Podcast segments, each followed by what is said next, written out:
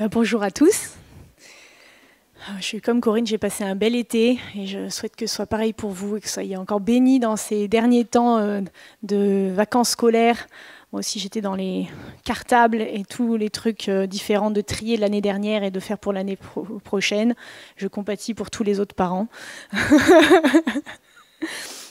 Euh, aujourd'hui, on va aller avec le thème de serviteur et fils. Et pour ça, on va utiliser la parabole qu'on appelle communément la parabole du fils prodigue. Donc euh, moi j'ai grandi dans l'église et du coup pour moi la parabole du fils prodigue presque j'ai compris presque que prodigue ça voulait dire le fils qui revient. Parce qu'à force qu'on dise le fils prodigue, le fils prodigue, ça voulait dire le fils qui revient. En fait prodigue ça veut pas du tout dire ça, ça veut dire le fils qui dilapide. Et en fait c'est pas c'est pas comme ça euh, que j'aimerais qu'on appelle cette parabole. Parce que Jésus l'a pas appelé comme ça. Il a commencé par dire un homme avait deux fils. Et du coup, quand on dit c'est la parabole du fils prodigue, on oublie le deuxième fils. Enfin, le deuxième qui est le premier en fait. C'est un peu compliqué ce matin, vous allez suivre. vous allez y arriver. C'est pas trop compliqué en fait. Donc d'habitude, on parle beaucoup du fils cadet. Donc qu'est-ce qui se passe pour ce fils cadet? La plupart, vous connaissez l'histoire. C'est le fils, il va voir son père, il lui demande euh, sa part d'héritage, il part très loin, dans un autre pays, il dilapide tout l'argent, et quand la famine vient, il se retrouve avec plus rien, à, manger, à vouloir manger ce que mangent les cochons, mais même ça, il l'a pas. Et du coup, la Bible nous dit qu'il est rentré en lui-même et qu'il a pris la décision de s'humilier et de rentrer voir son père. Et quand il s'humilie, qu'il va voir son père, son père ne se fâche pas avec lui, il l'accueille à bras ouverts. Et c'est une magnifique image euh, pour tous ceux qui connaissent pas l'Évangile de dire euh, venez vers le Père, venez vers Jésus, quel que soit là où vous êtes, quel que soit ce que vous avez fait, quelles que soient euh, les expériences passées, si vous étiez connecté à Dieu, que vous êtes fâché, si vous n'avez jamais rencontré Dieu, vous pouvez venir et il vous accueille les bras ouverts. Et ensuite, il, le père l'embrasse et il organise une fête. Et nous allons lire comment réagit le grand frère en apprenant le retour de son frère chéri. Oh mon frère. Donc c'est dans Luc 15 à partir du verset 25. Or, le fils aîné était dans les champs. Lorsqu'il revint, et s'approcha de la maison, il entendit la musique et les danses. Il appela un des serviteurs et lui demanda ce que c'était. Ce serviteur lui dit, Ton frère est de retour, et parce qu'il l'a retrouvé en bonne santé, ton père a tué le veau gras. Il se mit en colère et ne voulut pas entrer. Son père sortit et le pria d'entrer. Mais il répondit à son père, Voici, il y a tant d'années que je te sers sans avoir jamais transgressé tes ordres, et jamais tu ne m'as donné un chevreau pour que je me réjouisse avec mes amis. Et quand ton fils est arrivé, celui qui a mangé ton bien avec des prostituées, c'est pour lui que tu as tué le veau gras. Mon enfant, lui dit le père, tu es toujours avec moi, et tout ce que j'ai est à toi. Mais il fallait bien s'égayer et se réjouir, parce que ton frère que voici était mort, et qu'il est revenu à la vie, parce qu'il était perdu, et qu'il est retrouvé. Amen. Donc comment réagit le fils aîné? Qui retrouve son frère chéri Il réagit pas très bien. Bon, c'est normal quand même, il était au champ. Il n'y avait pas de smartphone à l'époque. Pour euh, maintenant, on est au courant en direct de ce que les gens vivent. Mais là, il était au champ, il n'avait pas moyen de savoir. Donc il arrive, il y a de la musique, il y a des chants, il s'interroge, il commence par s'interroger mais la réponse le met en colère, une violente colère, quelque chose qui fait qu'il ne veut même pas rentrer.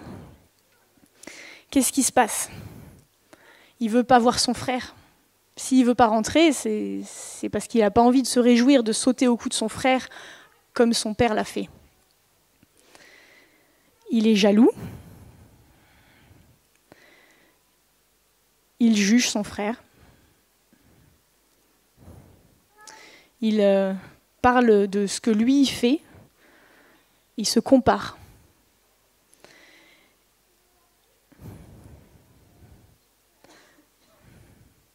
Parfois, il y a ces choses en nous, même alors qu'on connaît Jésus, même alors qu'on a déjà fait ce chemin d'être le fils prodigue qui revient. Après, au fond, parfois, en nous, on devient le fils aîné. Et quand les autres reviennent, alors là, ah, si quelqu'un qu'on trouve moins spirituel que nous obtient euh, quelque chose de bon, alors des fois on se dit ah pourquoi? Pourquoi lui et pas moi? Il a l'air euh, pas si moi je connais sa vie à lui et ben le Seigneur le bénit et comment ça se fait? Il y a des fois en nous on trouve ces choses-là. Il faut pas trop se se penser euh, différent des autres. Si vous avez ces pensées-là, c'est quand même commun. On a encore en nous des sentiments de rejet, des sentiments d'abandon, des sentiments comme ça. Donc parfois, on se trouve comme ce fils aîné. Qu'est-ce qui fait ce fils aîné? Il dit à son père, quand ton fils est arrivé, il se positionne lui-même comme pas un fils, il aurait dit, pu dire quand mon frère est arrivé, ou l'appeler par euh, quand ton fils. En disant ça, il se sépare lui-même. Il se met en, retrait. Il euh, observe la relation du père avec le fils cadet et lui-même regarde de, de, loin. Il se positionne ainsi, vu que dans la famille là-bas, il y a le père, il y a les fils et il y a les serviteurs. En faisant ça, il se sépare et il se positionne du côté des serviteurs. Et on le voit tout de suite après, parce qu'il parle de tout ce qu'il fait toute la journée. Moi, je te sers. Moi, je fais ça. Il y a tant d'années que je te sers.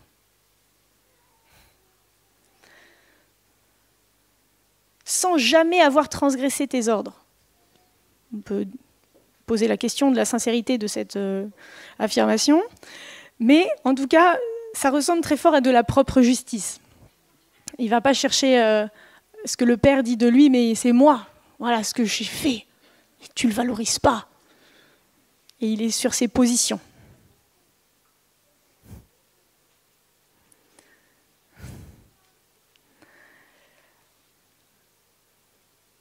Tu ne m'as jamais donné un chevreau pour faire la fête. Donc il attendait que le Père voit de lui-même ses besoins et il n'a jamais demandé. Peut-être qu'il ne se trouvait pas digne, peut-être qu'il fallait prouver sa valeur dans son système de pensée.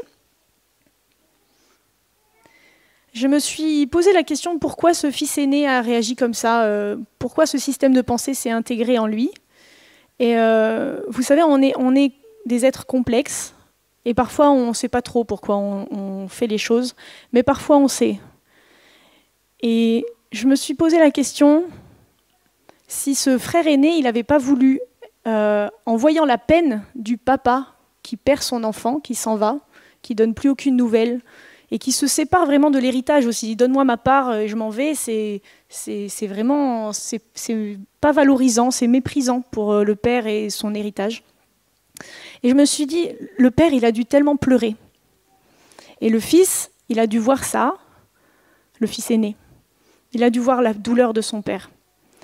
Et il a dû reporter vraiment un, regard de colère sur son frère et le juger. C'est à cause de toi que mon père souffre. Et en faisant ça, il y a des choses qu'on peut faire qui s'appellent des vœux intérieurs. Alors peut-être que ce fils aîné, il a fait le vœu intérieur de jamais, jamais faire ça à son père. Et d'être un bon fils. Et si on veut être un bon fils, alors on, prend. Qu'est-ce que c'est un bon fils? Il faut pas que je déçoive mon père. Moi, je n'abandonnerai pas la, maison familiale. Moi, je ne transgresserai pas ses ordres. Moi, je mépriserai pas son argent. Moi, je ne dirai pas que ça vaut rien tout son travail. Et il se positionne comme ça et il s'endurcit.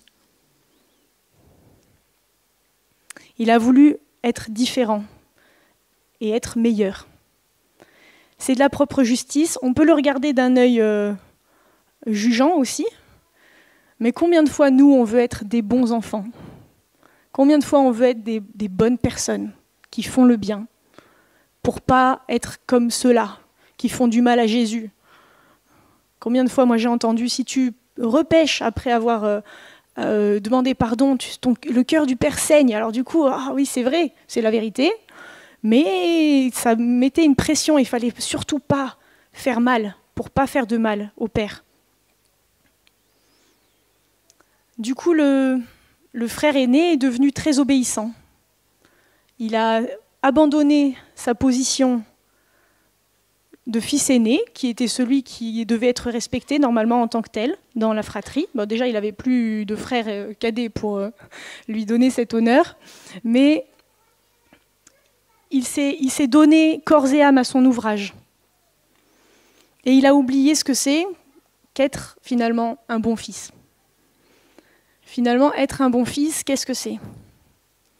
Si on veut plaire à son père. Et euh, le, père répond ensuite. Mais pour l'instant, le, fils est dans cette distance. Il est dans la distance avec le père. En faisant ça, finalement, il se positionne comme serviteur. C'est ton fils, et moi, je te sers, je suis dans les champs. Tu ne me donnes rien en retour, comme s'il lui fallait un salaire. Donc les serviteurs avaient un salaire, mais pas, lui, il attendait de l'avoir. Tout dans sa mentalité parle de cette mentalité de serviteur. Tout dans ses paroles parle de ça. Finalement, en faisant ça, il se positionne de la même façon que son frère, quand son frère est dans l'indignité et la repentance. On va reprendre juste un peu avant. Euh, donc euh, c'est au verset 17. Quand le fils cadet est dans la misère et qu'il euh, est avec les, cochons, qu'il a faim et qu'il est dit, étant rentré en lui-même, il se dit, combien de mercenaires chez mon père ont du pain en abondance? Et moi, ici, je meurs de faim. Je me lèverai, j'irai vers mon père, et je lui dirai, mon père, j'ai péché contre le ciel et contre toi. Je ne suis plus digne d'être appelé ton fils. Traite-moi comme l'un de tes mercenaires. Et c'est comme ça que le fils vient à la rencontre du père. Il lui dit ça. Un peu plus tard, il lui dit ça. Mon père, j'ai péché contre le ciel et contre toi. Et je ne suis plus digne d'être appelé ton fils. Donc le, fils vient dans la repentance, le fils cadet, et à, cause de l'indignité, il se positionne comme ça. Mais finalement, ça, c'est pas ce que le père dit. Même là, même dans la repentance, le Père, il valorise, il, répond par la valeur, il répond en donnant, il l'appelle mon fils. Et finalement, quand on se positionne comme ça, dans ce, rôle de serviteur, c'est comme si euh, on n'avait pas entendu que le salut était vraiment venu à nous. On est encore, on est dans une position de fils aîné si on a accepté Jésus dans nos vies, mais tout en pensant toujours sur l'indignité dans nos vies. L'indignité d'être celui qui n'est pas digne d'être appelé le fils et qui veut être traité comme un mercenaire, comme un serviteur. Et du coup, qu'est-ce que ça change dans nos vies? Ça laisse vraiment la, mentalité de l'esprit d'orphelin venir dans nos vies.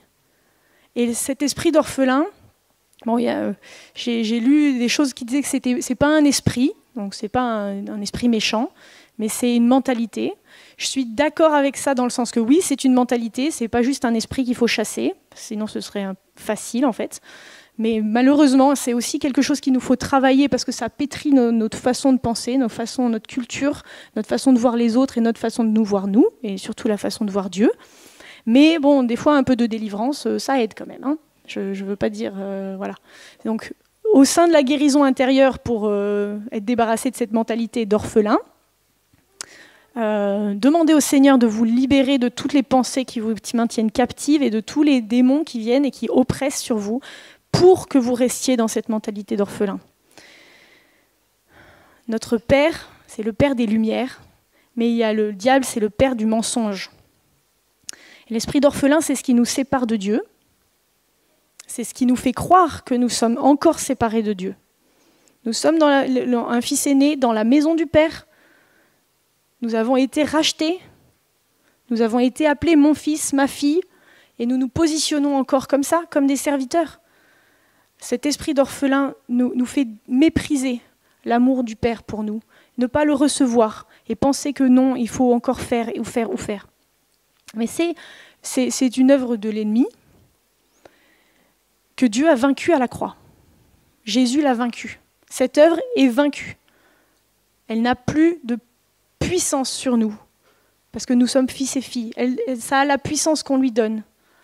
Et si on décide de dire Seigneur, je veux plus marcher dans ce, mensonge d'être un serviteur alors que je suis fils dans ta maison, ça disparaît. L'ennemi n'a pas d'autorité sur nous.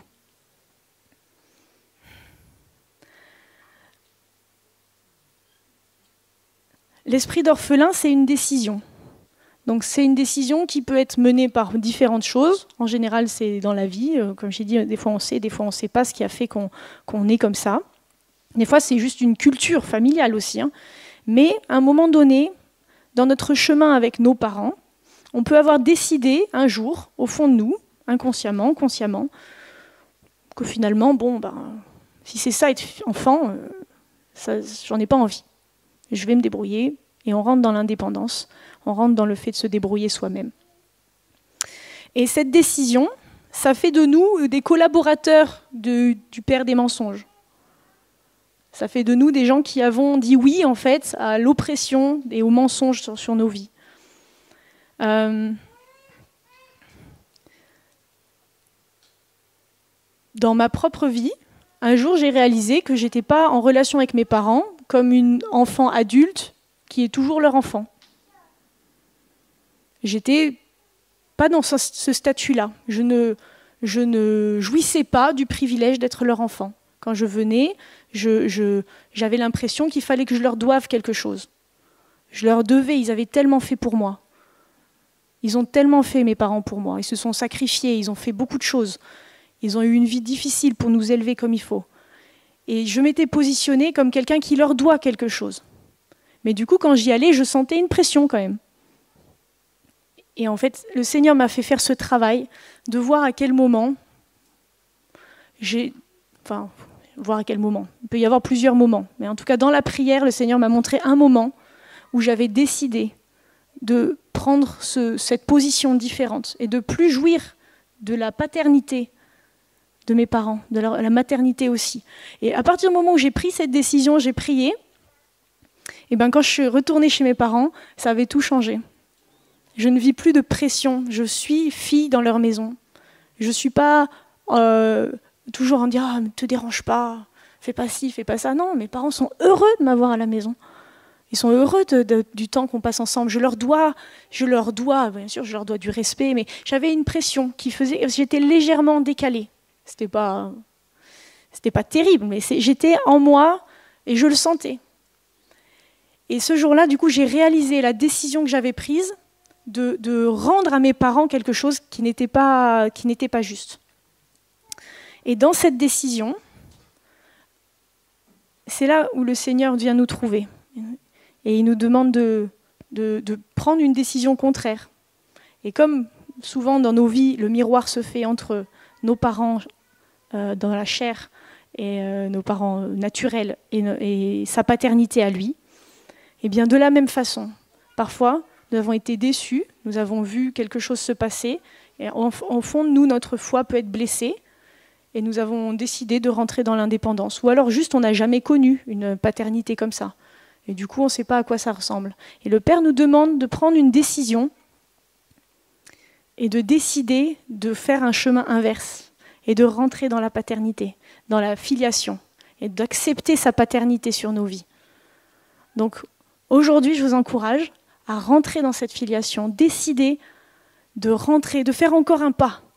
Faites encore un pas pour rentrer encore davantage dans le fait de jouir de ce qu'il est, de ce qu'il a, de tout ce qu'il est pour nous. C'est lui qui l'a fait, c'est lui qui nous donne.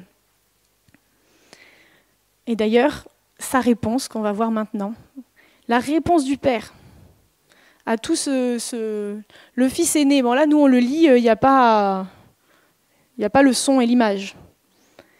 Mais si vous vous mettez à la place de ça dans une dispute familiale, ça devait être tendu et plein d'émotions. Alors, où est-ce que c'est Oui, 25. Ensuite, verset 31.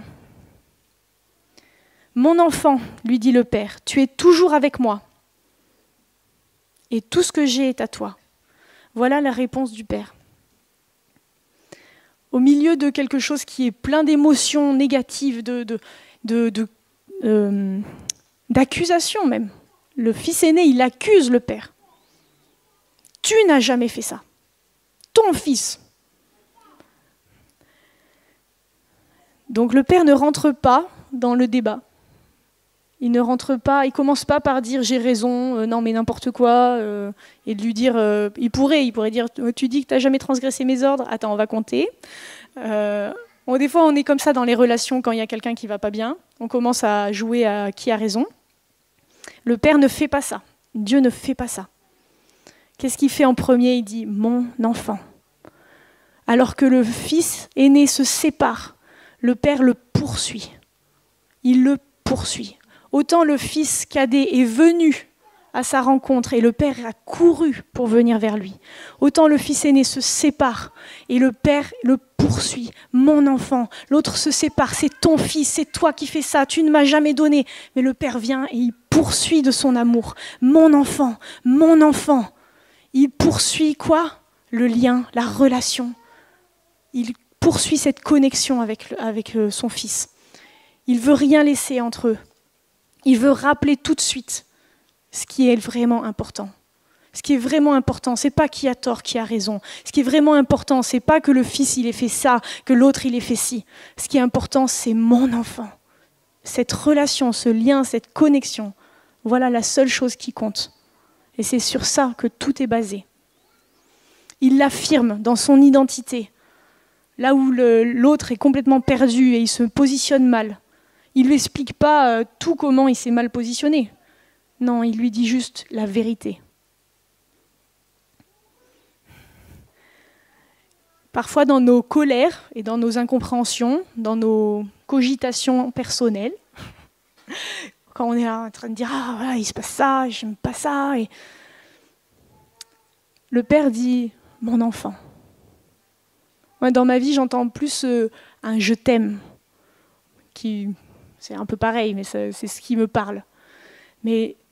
Et, je continue, parce que c'est une voix douce, c'est doux, et il faut s'arrêter, il faut prendre des décisions pour arrêter de regarder à, à notre colère.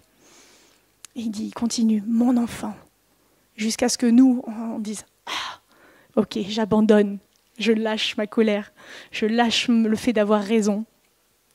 Et là, on peut entendre avec plus de force, mon enfant, je t'aime.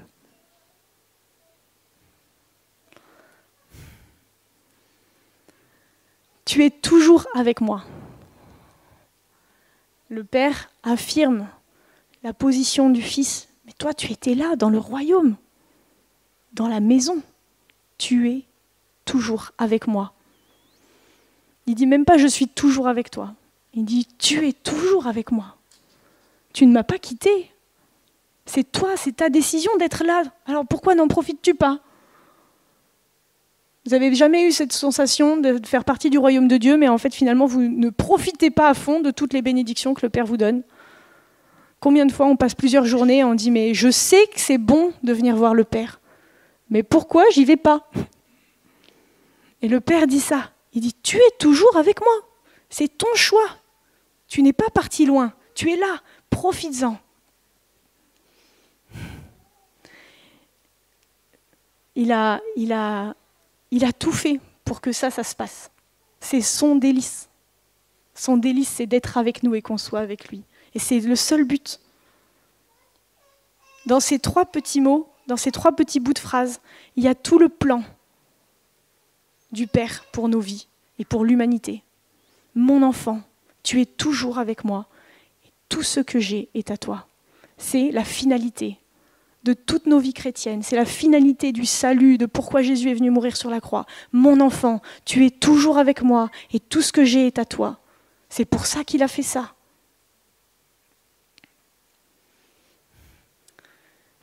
tu es toujours avec moi, ça parle de ce dont on parle régulièrement ces temps-ci, d'avoir euh, vraiment cette connexion avec Jésus qui est en nous et nous en lui.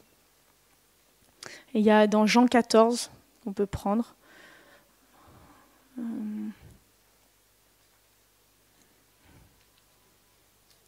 Jean 14, versets 16 et 17. Et moi, c'est Jésus qui parle, je prierai le Père, et, et il vous donnera un autre consolateur, afin qu'il demeure éternellement avec vous, l'Esprit de vérité, que le monde ne peut recevoir, parce qu'il ne le voit point il ne le connaît point. Mais vous, vous le connaissez, car il demeure avec vous et il sera en vous. Je ne vous laisserai pas orphelin, je viendrai à vous. La solution contre la séparation et contre l'esprit d'orphelin, Jésus le dit là, c'est cet autre consolateur que le Père envoie qui fait qu'il est toujours avec nous, c'est le Saint-Esprit. C'est celui qui en nous va dire Abba Père. C'est ça qui vient contrer cet esprit d'orphelin en nous. C'est de chérir cette relation et de prendre de plus en plus conscience qu'il vit en nous. Il vit en moi. J'ai tout en moi. J'ai tout. Tout est en moi.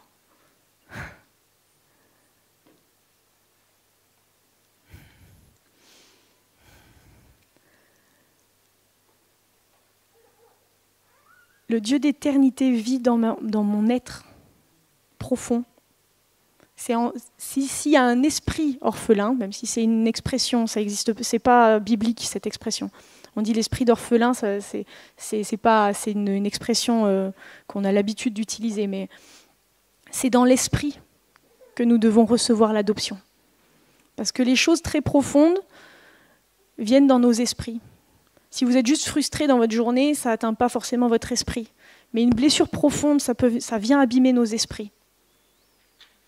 Et cette séparation, le père du mensonge, il appuie bien dessus depuis très très longtemps.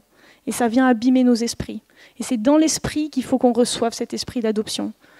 Ce n'est pas quelque chose de superficiel. C'est quelque chose de très profond, qu'on travaille en grandissant à connaître notre esprit et notre relation avec Jésus.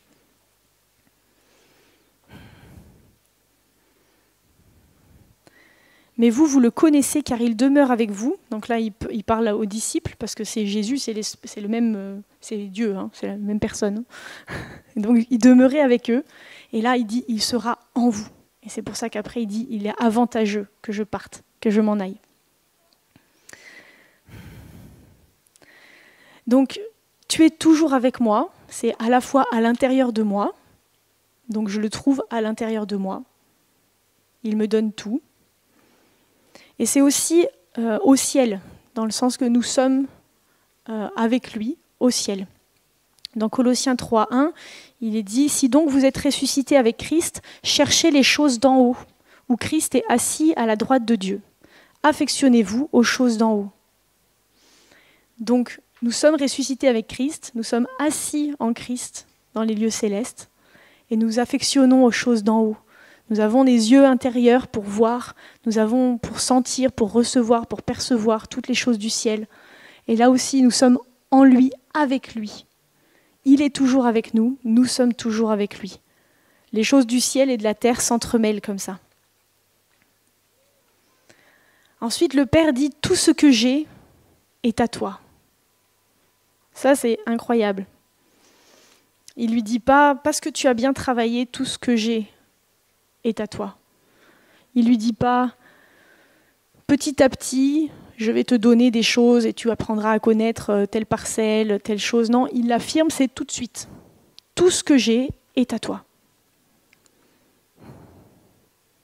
C'est aussi parce que, comme le père avait séparé l'héritage, eh ben, normalement, oui, vraiment, tout ce qui restait, c'était au fils aîné. Tout peut-être pas encore euh, complètement parce que le fils aîné n'avait pas demandé sa part d'héritage encore, mais dans les faits, tout ce qui était là, ce serait au fils aîné. Parce que l'autre avait déjà eu tout ce qui lui redevait, tout ce qui lui revenait. Donc finalement, le fils n'est pas entré du tout dans sa position. d'être celui qui allait gérer, d'être celui qui allait superviser. Il était au champ, il n'était pas en train de diriger la maison. Il était comme les serviteurs en train de faire des, des, basses besognes. Mais le Père l'appelle à autre chose, il l'appelle à, à diriger la maison, il l'appelle à diriger les serviteurs. Et la mentalité de séparation nous empêche de voir que le Père nous appelle à davantage que ce que nous faisons. Tout ce que j'ai est à toi. Ça nous demande de découvrir. Ça nous demande bah, de d'avoir ses yeux vers le ciel, vers tout ce qui est du ciel, de tout ce qui est les choses d'en haut. Et ça demande de découvrir tout ce qu'il a pour nous à l'intérieur de nous. Il a tout. Et nous avons tout en lui. Et on peut se, faire un, un petit check dans cette euh, période de rentrée. Que me manque-t-il Dans le concret, ça peut être dans le concret, mais à l'intérieur. Des fois, on, dit Ah, telle personne, elle est comme ça, moi, je suis pas comme ça. Alors, des fois, ça va très bien, on est content de cette différence, et parfois, c'est un manque dans nos vies. C'est un manque qui peut vous handicaper. Si vous ne savez pas gérer l'argent, si vous manquez de patience, si vous n'arrivez pas à vous organiser, si, si, si, si. Toutes ces choses qui peuvent être finalement des choses où on peut dire oui, c'est comme ça que je suis. Donc on avance dans l'acceptation de nous-mêmes, de ne pas nous juger et tout ça. Mais on peut dire au Père, ça me manque, ça m'handicape. Si j'ai tout en toi, alors je voudrais recevoir ma part. Si c'est une différence, juste, il y a quelqu'un qui est un peu plus créatif que l'autre, euh, tout va bien. C'est pas, c'est des différences qui sont belles. Si ça vous handicape dans votre vie, que vous dites là, en fait, ça vraiment, ça m'embête. Mais osez demander au Père.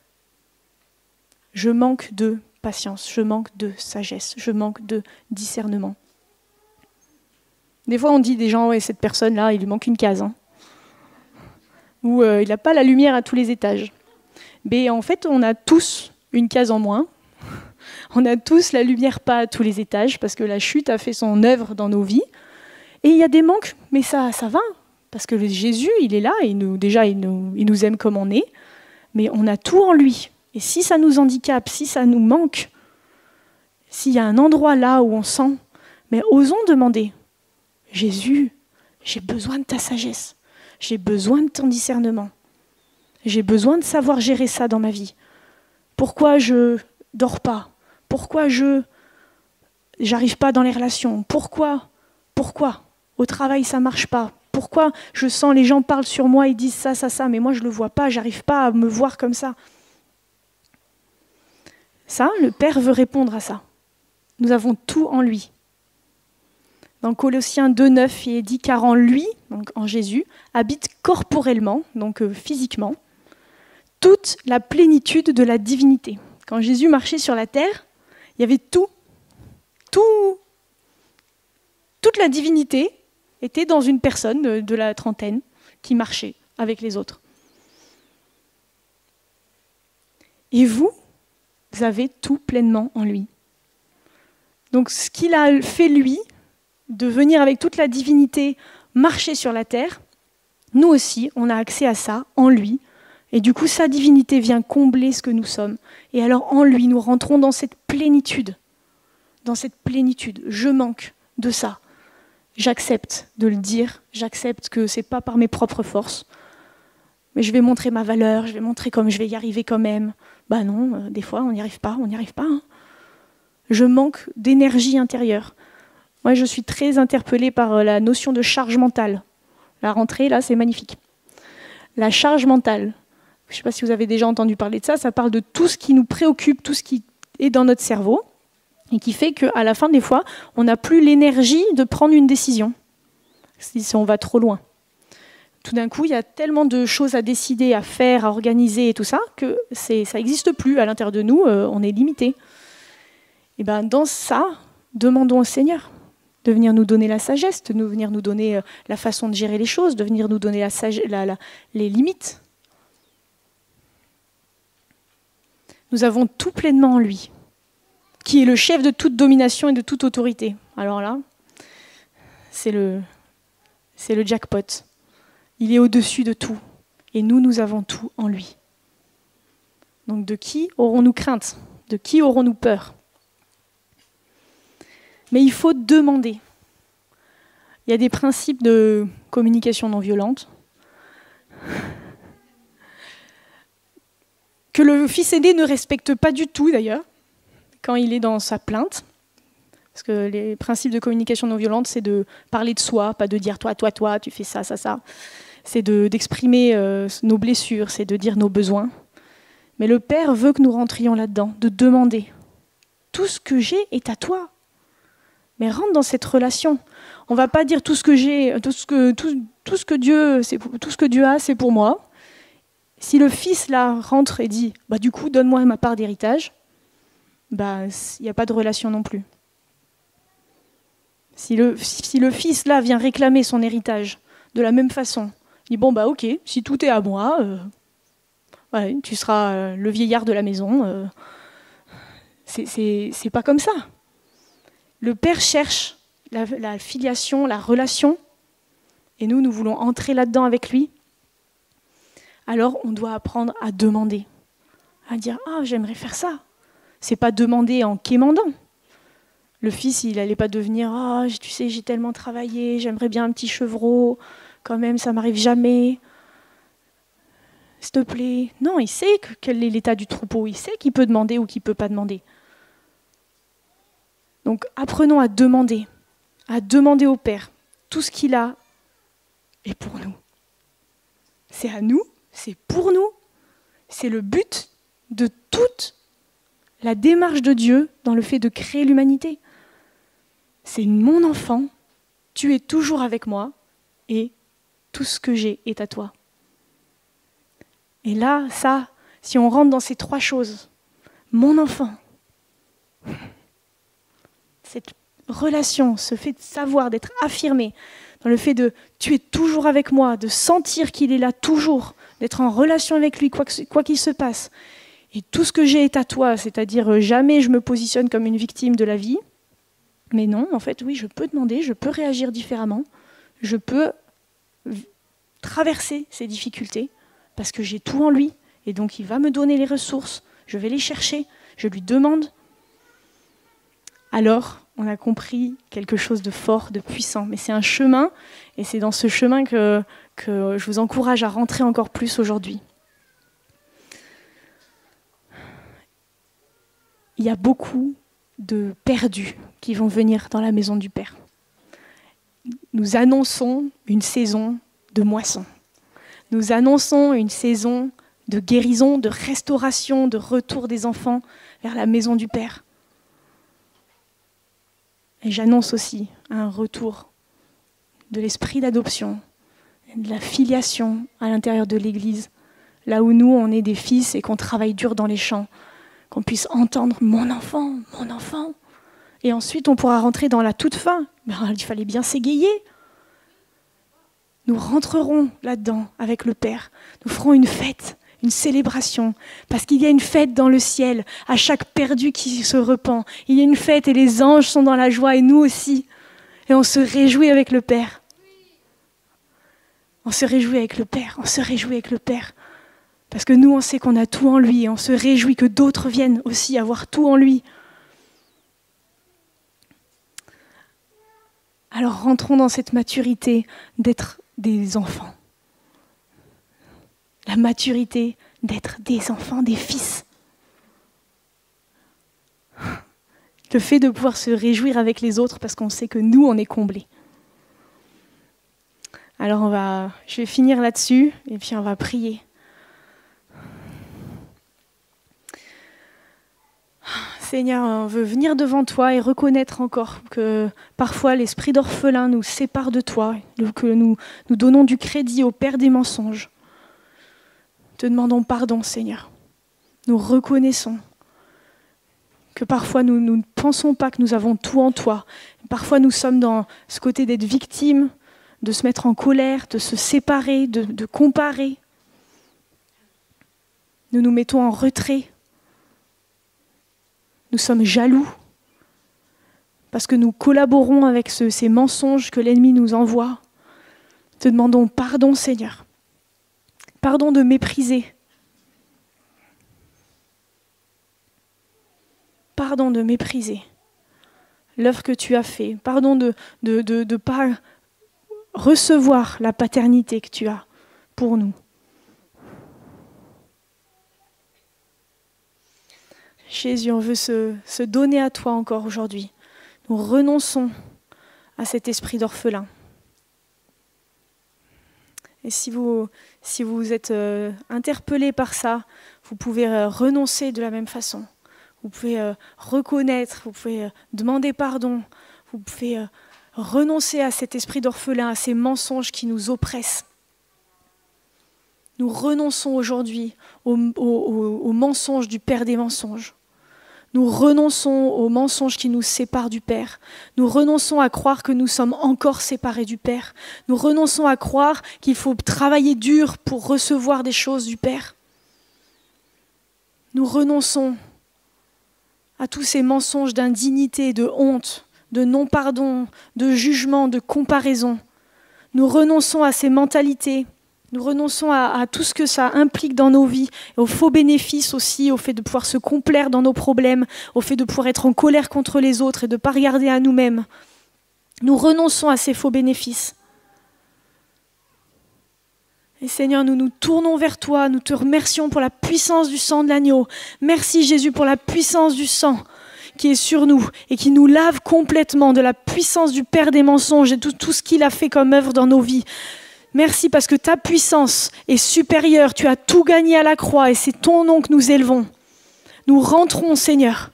Nous rentrons dans cette filiation. Nous rentrons dans le fait d'être des fils et des filles. Nous rentrons en toi, Seigneur. Nous venons à la maison, là où il y a de la musique et des danses. Nous venons nous réjouir de la relation avec le Père.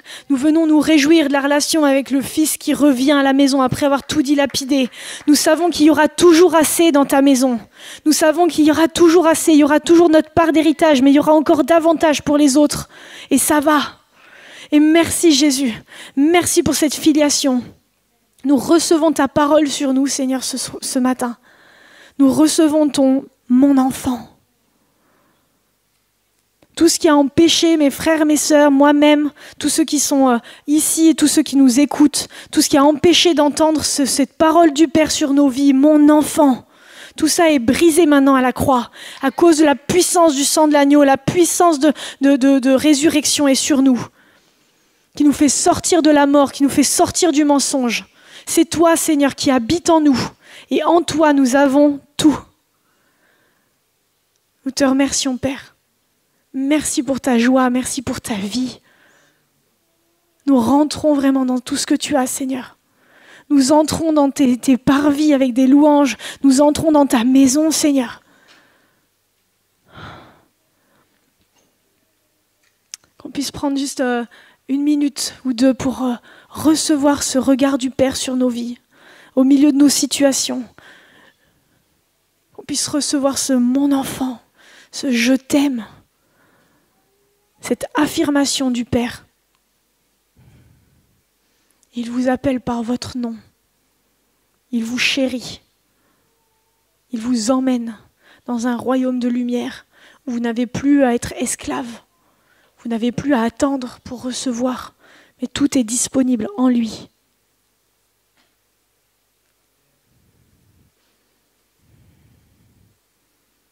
Et le passage de cette mentalité à une autre se fait simplement par le fait d'entendre ce je t'aime,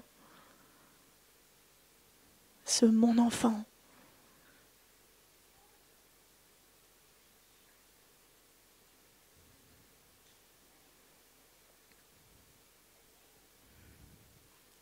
Aujourd'hui, Seigneur, nous prenons la décision de vivre comme des fils et des filles nous prenons la décision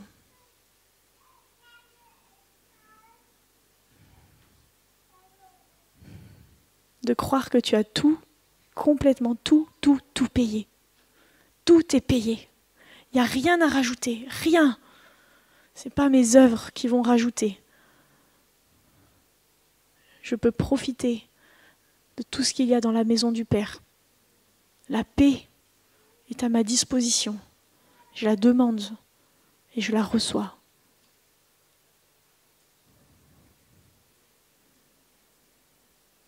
J'ai tout en toi et tu es tout à l'intérieur de moi.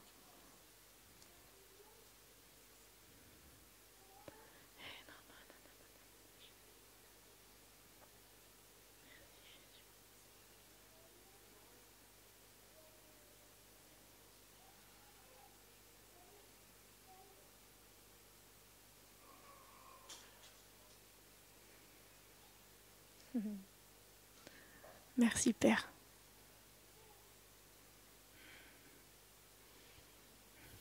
Nous aimons ta présence.